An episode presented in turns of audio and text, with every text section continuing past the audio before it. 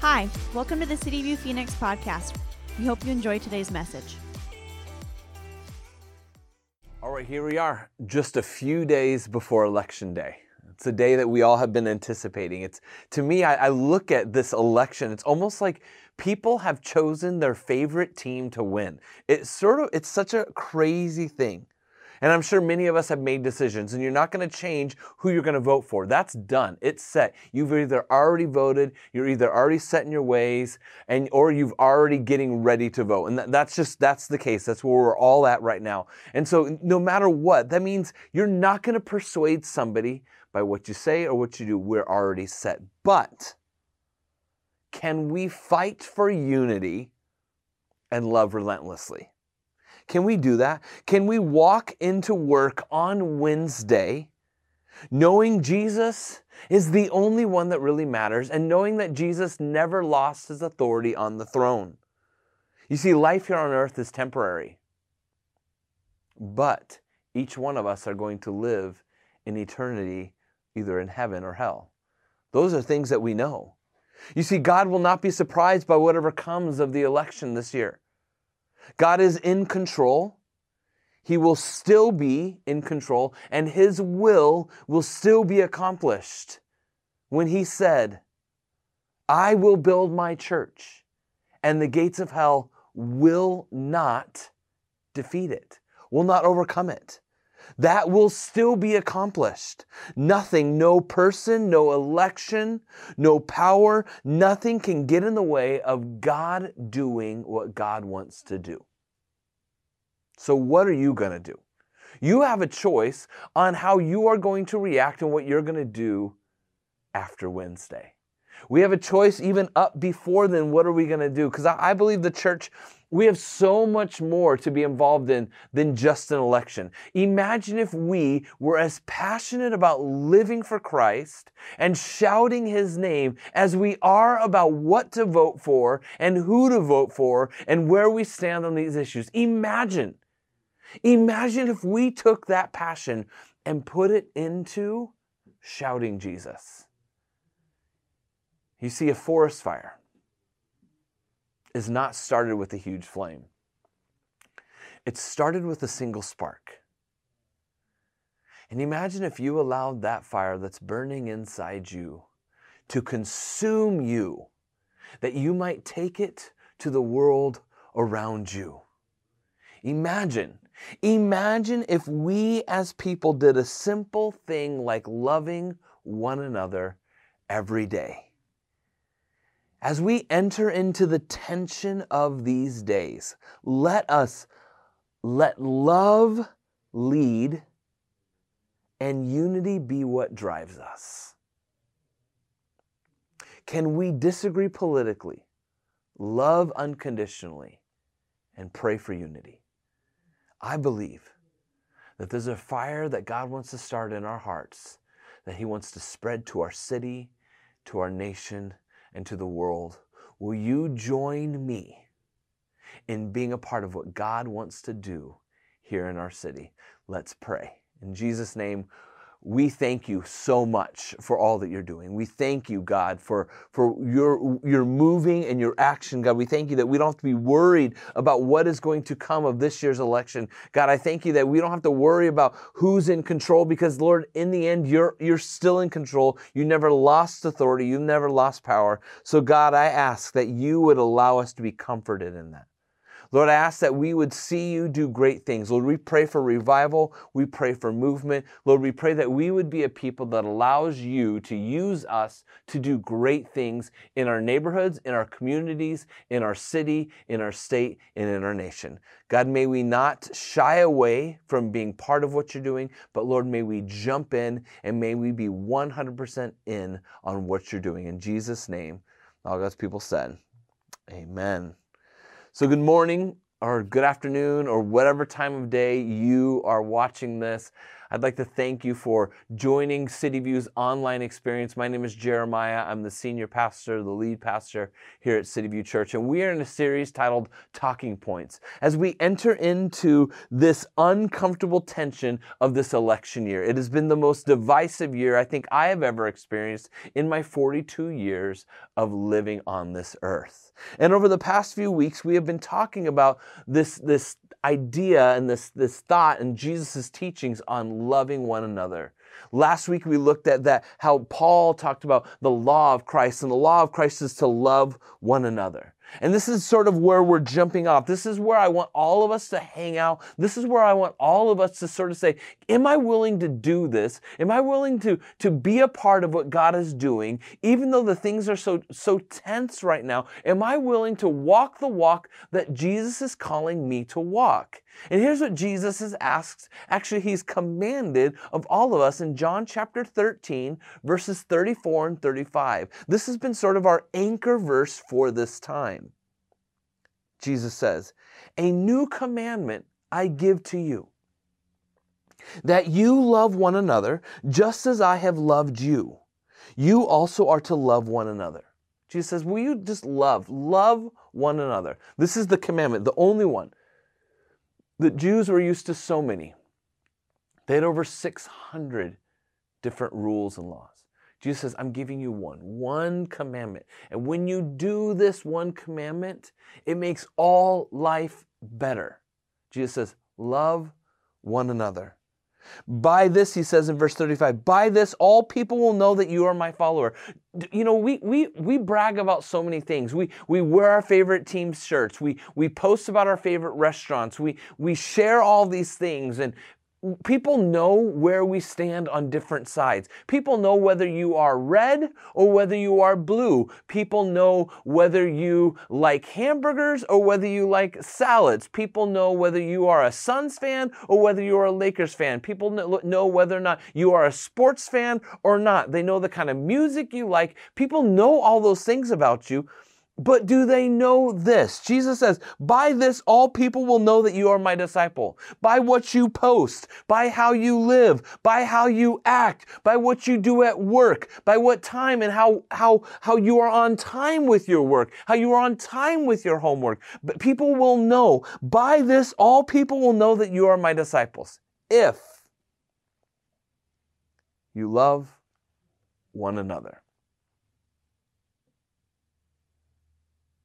Jesus says this is what his people, what we should be defined by, by our love.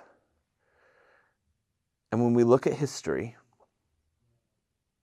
when we look at the history of the world, it is love that changes families, communities, cities, governments, and nations and our world. It was the love of Christ that changed everything it was His love that was willing to give up everything to come down to earth to love us. It is because a small group of Christians that decided to actually live the way that Jesus taught them. It was because of a small group of believers that said, you know what, we're going to do this.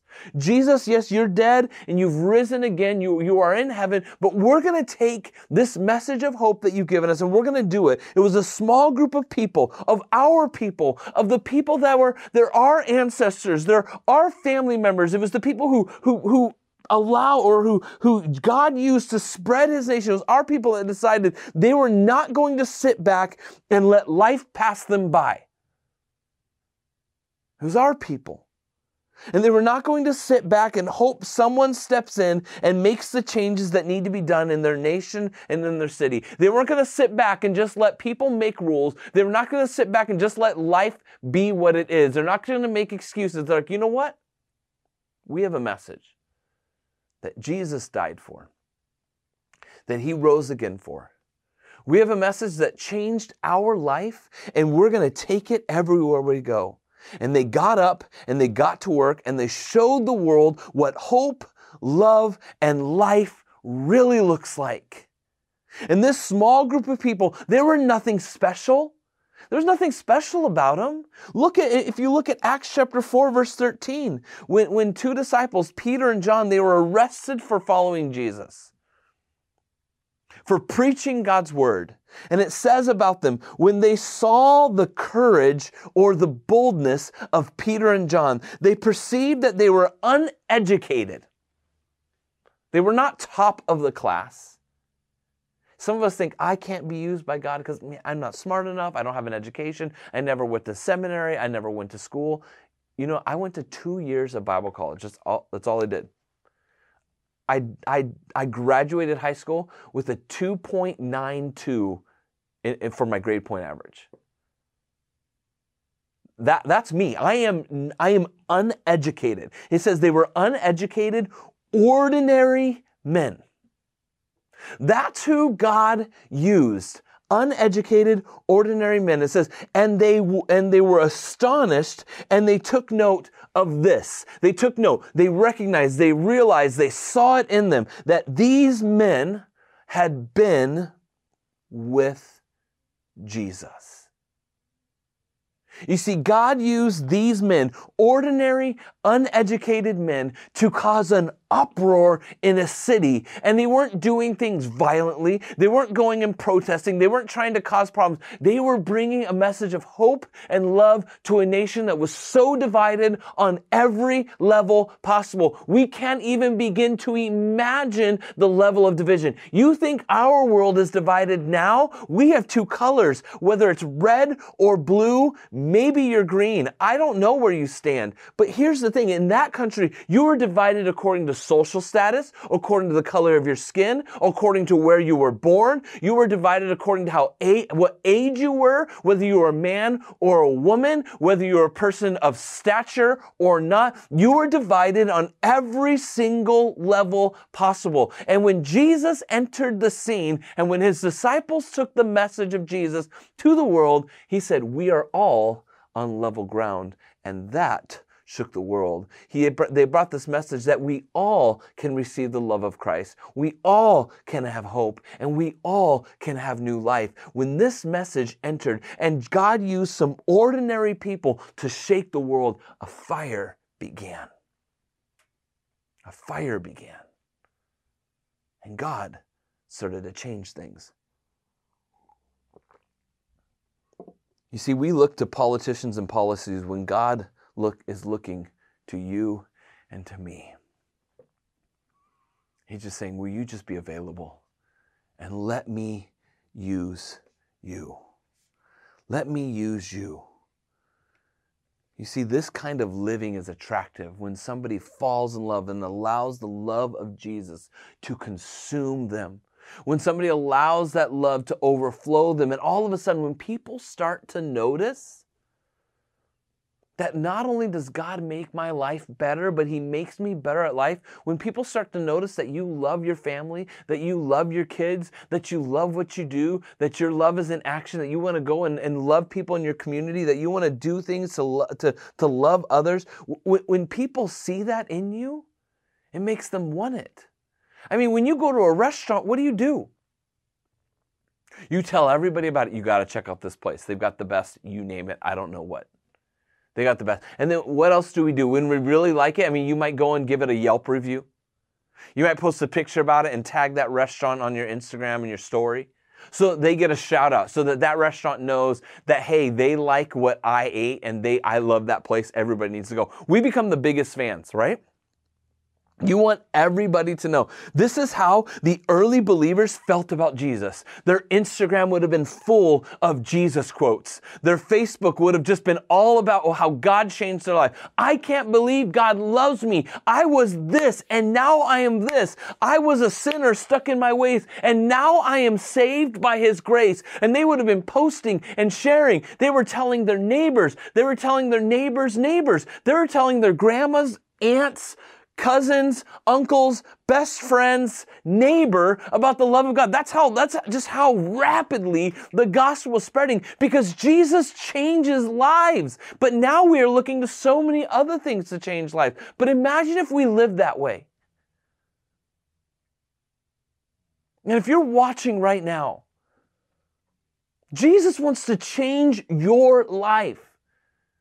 He wants to change your life. He wants to turn your life upside down. And that's something that maybe you never thought could happen. You never thought you could be used by somebody. You thought you were you were left. There's nothing good that could ever come of who you are or what you could do. God can do new things, and God does it through ordinary people who are uneducated. He doesn't need the best of the best. He doesn't need perfect. He just needs available. And if that's you right now, as you're sitting in your office listening, maybe you're sitting on your couch watching, I don't know where you're at, maybe you're in your car, but God is saying, I want to change your life. And if that's you, let's pause right now and let's pray and give you a moment to make a change. Just say, Dear God, I never thought I could be forgiven. I never thought I could be loved. I never thought I could be used again. But God, I ask that you would forgive me, that you'd set me free of my past. God, I believe that your son Jesus, he really did die and he really does want to change my life. And so, Jesus, I believe in you and I ask that you would help me to live for you today. And it's in your name that I pray. Amen. Hey, if you prayed with me, please, please, please let us know. The host at the end of service, at the end of this, at the end of our online experience, is going to give you your next steps. Please follow those because I want to send you some encouragement so that you can continue to walk, so you can be part of this radical movement of what God is doing in our city and here at City View Church. So, okay, so what what grabs what, what, so what is it? What happens when God grabs a hold of the hearts of people? You see, in that time, what was going on is when Jesus grabbed the heart of people, he started changing everything in people. He changes everything around them. You see, when God grabbed the heart of those people, it, it, it changed cities, it changed their neighborhoods, it, it changed, it was changing lives. And look what happens in one city. If you look in the city called Thessalonica, which you're like, where in the world is that? It's, it's over in the Middle East. It's over in, in it's over in the um, like by the Mediterranean Sea. It says in Acts chapter 17, verse 1. Now when Paul and his friends had passed through Am- Amphipolis, sorry, I don't even know how to say those first two, Apollia, Apollyon, they came to Thessalonica. I know how to say that one where there was a synagogue of the Jews. So Paul was, when Paul went and when he was doing things, you got to see, Paul was very strategic. Paul picked Thessalonica. Here's why Thessalonica was an influential city that had many people, that was in a place where culture and things spread. You see, this was a major city, it was a seaport city, it was a city that could cause change. If you live in the valley, you live in a city just like this. We're not a seaport city, but we are a major city. We're one of the biggest, fastest growing cities in our nation. You too live in a city of influence. There are companies moving from all over coming to the valley to build their business and their industry here. You too live in a city with a large population where we have millions and millions of people that live here. Imagine what would happen if God used Phoenix to be the center point where he takes this gospel and it spreads to our nation. And so Paul goes to this place called Thessalonica, and it says in verse 2 And Paul went in, and as his custom on, on three Sabbath days, he reasoned with them from the scriptures, explaining and providing that, proving that it was necessary for Christ to suffer and for Jesus to rise from the dead and saying, This Jesus, whom I proclaim to you, is the Christ. This Messiah, this Savior, this, this man that you've heard about that died on a cross, he didn't just die, but he rose from the, from the dead. And this, people didn't like this. They didn't like this message, especially the religious people. The religious people wanted things their way. It- but once you add Jesus, they lose authority, they lose power, they lose influence because now there's a Savior that loves people not according to the sacrifices they bring, but according to the life that He gives. Now that takes the influence and the power away from the Jewish people. They didn't like that. And it says in verse 4 and some of them, meaning the people, the crowd that Paul is preaching to, were persuaded and they joined Paul and Silas. And they did a, and, and a great many of the devout Greeks, that means people who were not religious in the way of Ju- Judaism, but Greeks, meaning they, they believed in multiple other gods. It says, and the devout Greeks and a, quite a few of the leading women had changed lives. But when the Jews were jealous, verse 5, and taking some wicked men on the on and of the rabble, and they formed a mob, and they set the city in an uproar, and they attacked the house of Jason, seeking to bring them out of the crowd. And when they could not find them, they dragged Jason and some of the brothers before the city and authorities, and they shouted these words These men, who have turned the world upside down, have come here also. This is what was happening. When Jesus comes in, he takes over a life. You see, this is what was ha- this is what happens when Jesus comes in, when Jesus takes over a church. This is what happens in a world. This is what happens when Jesus takes over a city. He turns it upside down. Paul preached Jesus. He preached the saving hope found in Jesus. And a group of people decided to live out the life that Jesus has to offer them. Remember last week? What happens when Jesus, what, what is it that Jesus wants to do? That quote by Tony Evans Jesus doesn't want to take sides, Jesus wants to take over. Some of us, we're so focused on a political side, we're so focused on that, that we've forgotten that Jesus is the one that really changes lives. Jesus is the one that really changes policies. Jesus is the one that can really help a nation with social injustices, with finances, with getting out of debt. It's not whether or not the president is great at setting a budget, it is Jesus who can change the lives of all people. That's what changes things. And I wonder how many of us are so focused on what seat that we are in and the color of the color that it is that we have forgotten the impact that Jesus can have in the lives of people. Verse 5 reminds us that when we decide to actually live this life, because I want to challenge you. I want to challenge you now. Are you a consumer or are you a contributor? Because here's what happened in, in the story. You have this guy Jason. Jason could easily have just been, you know what? I don't want to be. I'm just, you guys. I don't want to be a part of it. You can't use my house. I don't want to risk anything. I, I have too much to risk. I don't want to lose my finances or anything. He could have, but here's what happens: W- when you decide to live a life for Christ, you decide whether or not you want to be part of the team that's going to turn the world upside down, or just sit and watch it. And I think there's some of us that we are just sitting and watching life go by. We're just sitting and watching other people serve at church. We're sitting and watching people make life changes. And you don't think, maybe there's two things. Maybe one, you don't think you can, or maybe you don't want to give the time. And I want to help you transition from being a consumer to being a contributor, to being on the team. And so, but it doesn't mean it's going to be easy. Jason was pulled out of his house, this guy, verse 5. They roughed him up a bit. But God never left him alone. They kept going. The disciples kept going. These people who had a life change kept going. And what changed people wasn't just a convincing debate. What changed the city, you see, the city, when they saw other Christians being beat for what they, it didn't make them stop. What changed them wasn't some debate, it wasn't some convincing argument, but it was the message of the gospel. It was seeing people living the law of Christ, it was seeing people truly loving one another. That is what impacted a city. And these people fought against, there, was, there were these people, this people in verse 5, they were fighting against this message.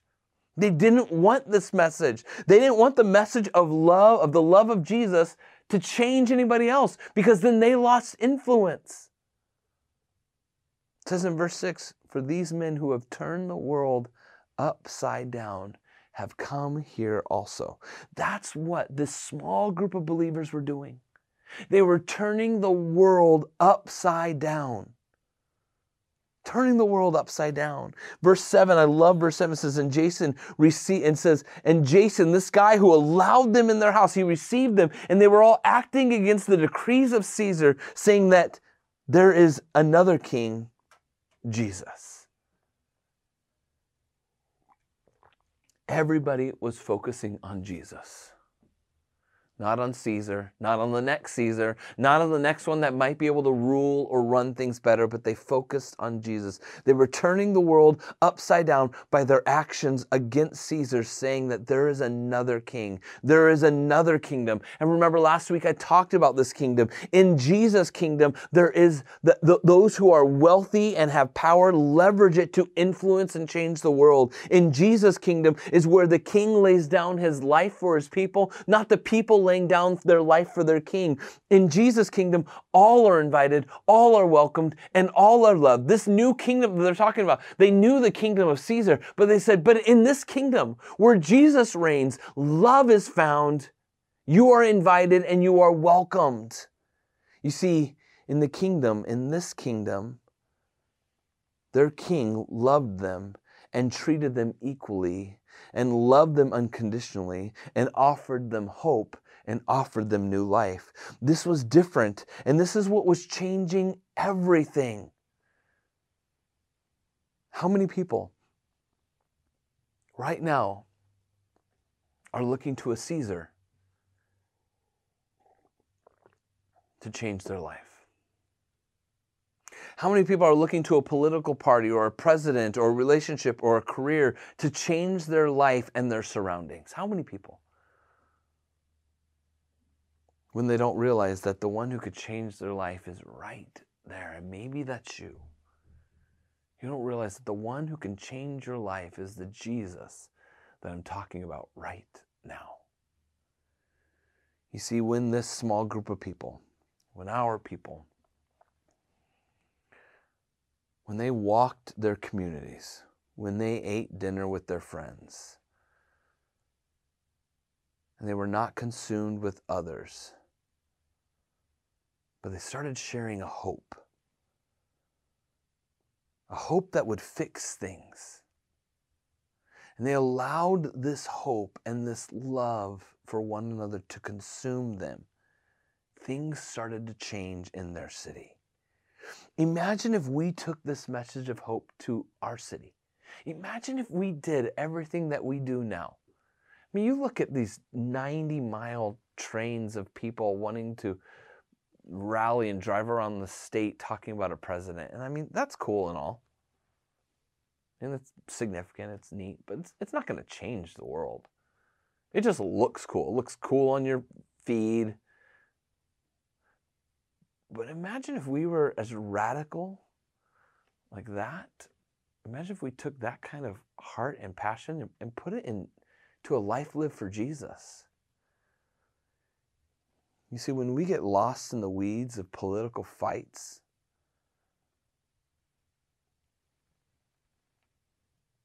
and which side is right or wrong, we rob our world and we rob our neighbors and we rob our friends and our family and our cities. We rob them of a message of hope when we get so wrapped up in something that doesn't really matter. And I know that's not your heart, and I know that's not my heart. The followers of Jesus, this wasn't their heart. They started to live a life of loving one another, and it shook an empire. It shook an entire empire. This idea was disturbing and unsettling and even dangerous to the Roman Empire. You might think, but why? What's so bad about loving one another? Here's what was happening classes of people and class and, and, and they who rarely ever overlapped only when it was unavoidable as they were walking along the streets. Classes of people, rich and poor, Jew and Gentile,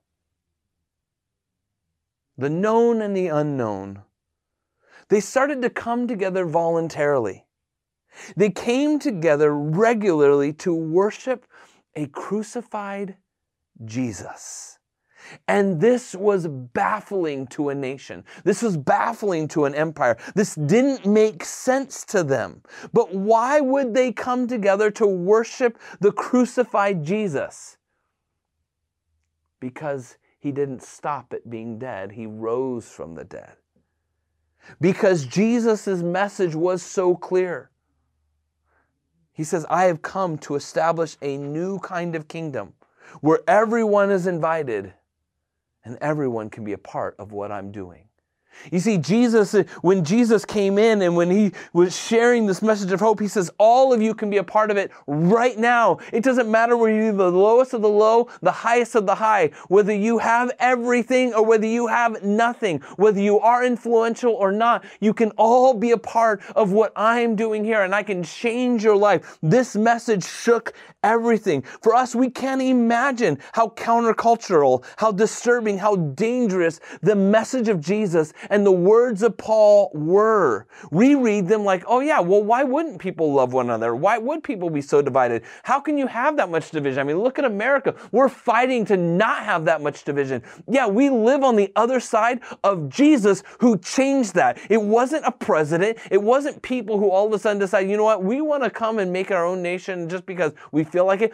It was people who were changed by the love of Jesus who got onto boats to come to America to make things different. Did they do things a little bit wrong? We all do things a little bit wrong. But the heart was for freedom.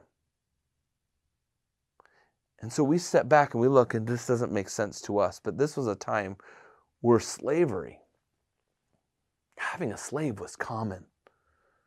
This was a time where women had no dignity. Children had no rights. This was a time where people were divided on so many different levels. Human life was so very, it was not valued like it is today. But the teachings of Jesus changed everything. And when this message hit the people and hit the nation, it spread like wildfire. Because all of a sudden, people realized that there is a God who actually loves them. The teachings of Jesus were not just a, a, a, tweak. You know, you have those businesses that want to just sort of tweak things to make them a little better. You see, the teachings of Jesus were not tweaks, they were total revolutionary. They were turning things upside down. It was a total overhaul. And this is not, this wasn't just some little thing that Jesus wanted to do, it was a major thing. This was not just upsetting to the Roman Empire, but others' religions, businesses, political leaders, homes, and families all over were being turned upside down by this. They were being impacted. And what was happening during this time was you had this emperor named, named Nero he actually he, he is seeing that things are spreading that there's conflict within his own nation and he lights his own city on fire because he hates what the christians are doing. Because when you start teaching that everybody is equal that everybody is the same you no longer have influence or power to manipulate people. And nero sees this. He lights his own city on fire and he burns rome and he blames it on christians and the Romans were taught that Christians were the problem. They are the reason why the gods are mad at them. They are the reason why there are so many problems and issues in their city. So, this one young governor named Pliny the Younger took it upon himself to be a part of Nero's mission to get rid of these Christians. And so he starts to seek out why are they so evil? And he sent in spies. He said, I'm going to see what is it that they're doing that they're so bad. So he roughed up a few, he threw a few in prison, and he started interviewing, why are you so bad? Why does Nero, why do these emperors hate you? And this is what he found. He found that they came together once a week. And he says, okay, okay, what do you do? You come together once a week. Early in the morning, and you do your church service to celebrate the resurrection of Jesus. So, so they come first day of the week on Sundays, and they didn't have the convenience of having Sundays off like we do, many of us, but they would come to church early in the morning before they had to go to work. Can you imagine if that's how we had to do church? If we didn't have a day off, but we had to inconvenience ourselves to wake up a little earlier. You're willing to do that for the gym. You're willing to get up a little earlier to, to go to the gym. These Christians were getting up early to go to church before work. You live, we live in such a time where everything is so convenient. But he's this guy Pliny, he's, he's looking, going, okay, so you get up early, and then you come together and you sing songs. Now, why do they sing? We sing now as a way of worship, but one of the reasons why they sang is they did not know, many of them didn't know how to read. They didn't have the Bible like we have today. So they would learn scriptures, they would learn truths, they would learn theology, they would learn about God through the songs and the chants that they would memorize. They would learn about how mighty their God is. And then he heard. And then he heard about these oaths that they were taking these vows and these commandments they were living under. He's probably thinking, okay, these, these oaths have got to be something like, we will not follow the emperor. We will go and attack the king. We will go, no matter what our rights are, we will fight for the right to live. But here's what he found they were taking oaths. And it had nothing to do going against the king. There's no evil found. But he found that they vowed together to not commit fraud, to not steal from each other or from those around them. They were not going to treat each other dishonestly with finances or trade. They were making promises, taking oaths that they would not cheat. They promised to love one another, to come alongside each other, to, to share the message of hope and love. They made promises not to commit adultery. They made promises to treat each other equally. And in a pagan world where there was no morality or ethics, you had your civil law that treated things one way, but when it came to the worship of your God, you could do anything and everything you wanted. If it meant committing adultery as part of your worship of your God, you could. If it meant killing your child, you could. If it meant firing or killing somebody else, you could. When it came to worshiping your God, you had no right. But all of a sudden, there's this God, this Jesus, who says, Love one another. The gods didn't care how you treated each other. They didn't care how you treated your wife. They didn't care how you treated your kids. They didn't care how you treated all the other people. And Pliny sees that there's this new belief that they came together and they actually did things that mattered, that they treated each other fairly, and that they were accountable to God to how, for how they acted, that there was actually an accountability. And then things started to change. And he had to step back and say, wait a minute. These are some of the best people, and you can find his writings. You can find, you can find Pliny the Younger's writings and what he says about Christians. And he says, These are some of the finest people in our empire. Why would we get rid of them? This new belief, this new religion, it changed everything and it started to spread. Just like it says in Acts chapter 17, verse 6. And these men who have turned the world upside down have come here now. It was a new law, a law that changed things, uh, the law of Christ, which is to love one another. It changed the city and it turned the world upside down. And we are now living in a time where, where people need hope. They need love. They need to know that things are going to be okay. And we have that hope. You see, in those days, if you could be divided, you were. But God's heart was to change and love people. You see, God's heart wasn't just for that time to turn a world upside down. And it, God's not done. Some people look at God as if He started a clock and stepped away and said, okay, now you live and go do. You see, God is wanting to turn the world upside down again. God has a very clear vision for this world and for you and I as believers. And I believe part of it is right here in John chapter 3, verse 16. For God so loved the world that he gave his only Son, so that whoever believes in him shall not perish, but have everlasting life. And Jesus says, with that love, he says, and when a church, my church, Jesus says in Matthew chapter 16, verse 18, and my church is going to be used to change the world. You see, God says he it says he loved the world. He gave his son so that no one believes so that everyone may have life. When a person has a vision, you see God has a vision. That means he has a preferred future that he sees.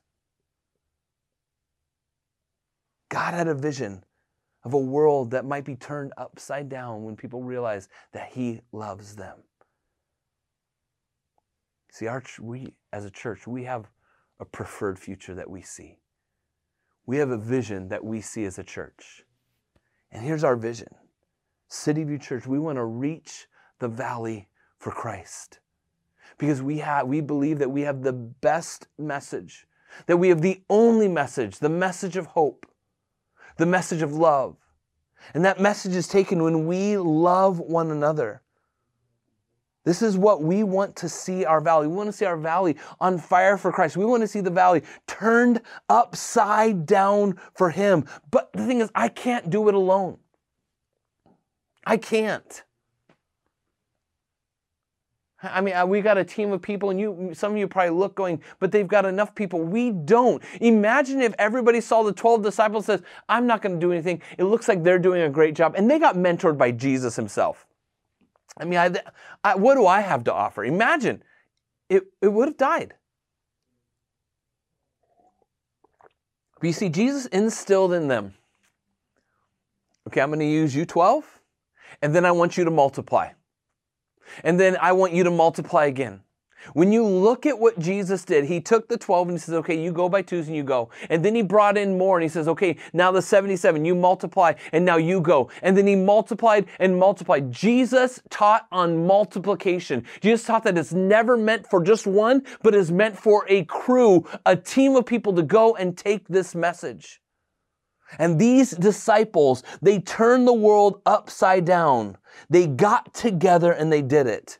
And others saw the vision and they joined in. And they served and they joined and they joined the team. And they took this message around them. And they used their time, they used their talents, and they used the, their treasure to further the gospel of God. And we are now living on the other side of that. So I want to ask you, yes, you, You've been sitting now for a while. Maybe it's time for you to start coming back to church. Maybe it's time for you when you come back to join the team, to be a part of what God is doing at City View. You see, you are either a consumer or you're a contributor. You have to make that decision. Where are you sitting right now? Are you a consumer? Are you actually part of what God is doing? Are you a contributor? What are you doing? You see, when you join the team here at City View, you are joining a team of people and a church that wants to change the valley. We want to reach the valley for Christ. You are not just a number filling a role. You're not just a volunteer. A volunteer comes and goes as they think they're needed. You are joining a team, and a team member is always needed.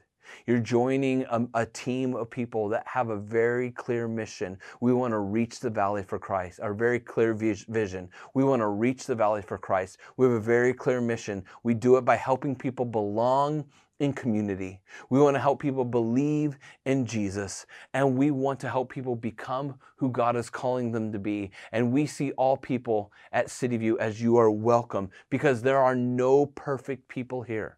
No perfect. We're all a hot mess trying to figure out life.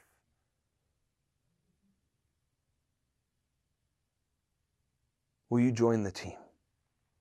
You may think, but what can I do? I, I, are you an actor? Do you like to write? Are you an artist? Are you a designer? Are you an organizer? Are you an event planner? Are you, are you a people person? Are you a behind the scenes kind of person? Then we've got a spot for you we have a team for you. Maybe you love meeting new people, helping people with their finances, helping people with their marriages and parenting. Maybe, maybe you like to help people um, feel welcomed, building things, working with computers, using cameras, taking pictures. I don't know about you. Here's how it worked for me when I joined the team. I just finished Bible college. I came back and I got a call from a girl named Corey. And Corey said she had watched me, she had known me, and I wasn't joining a team. I was sitting at church consuming. I was a consumer. I had, I had fresh mind from, from, I had a fresh pouring in my mind of Bible college stuff, and I was sitting at a church consuming information. She said, Jeremiah, would you like to join my team? She said, Would you like to sing on the junior high worship team? And I joined a team. And then all of a sudden, God started to move me and shake me to where I became a leader in that youth team. Where then God, uh, uh, because I was available, God then said, Jeremiah, will you lead the junior high? And then because I was available, God said, Jeremiah, will you now lead the youth ministry? And as I continued, God gave me more and more opportunities, but it was a step, an uncomfortable step, a step that I did not see coming, but it was a step of obedience that I took. So I ask you, will you join the team? Let's not be defined by the seat that we're in. We're so so many of us are so consumed by all these other things, but let's be a part of the mission and the vision of what God has given us. Let's reach the valley for Christ. Let's turn our city upside down. I believe that that can be done again. Let us be people that listen, that learn, and that love. Let us let love lead us and pursue everything with unity. Can we, can we as a people, can we as a church, can we disagree politically, love unconditionally, and pray for unity? Can we as a church be so unified that the world looks in and see, see it says, what's different? Can we be a church for known for turning things upside down? For coming into schools, loving people, for going into our workplaces and loving people, for being a church that is actually a church that's doing. You see, I, I want to invite you to be a part of that.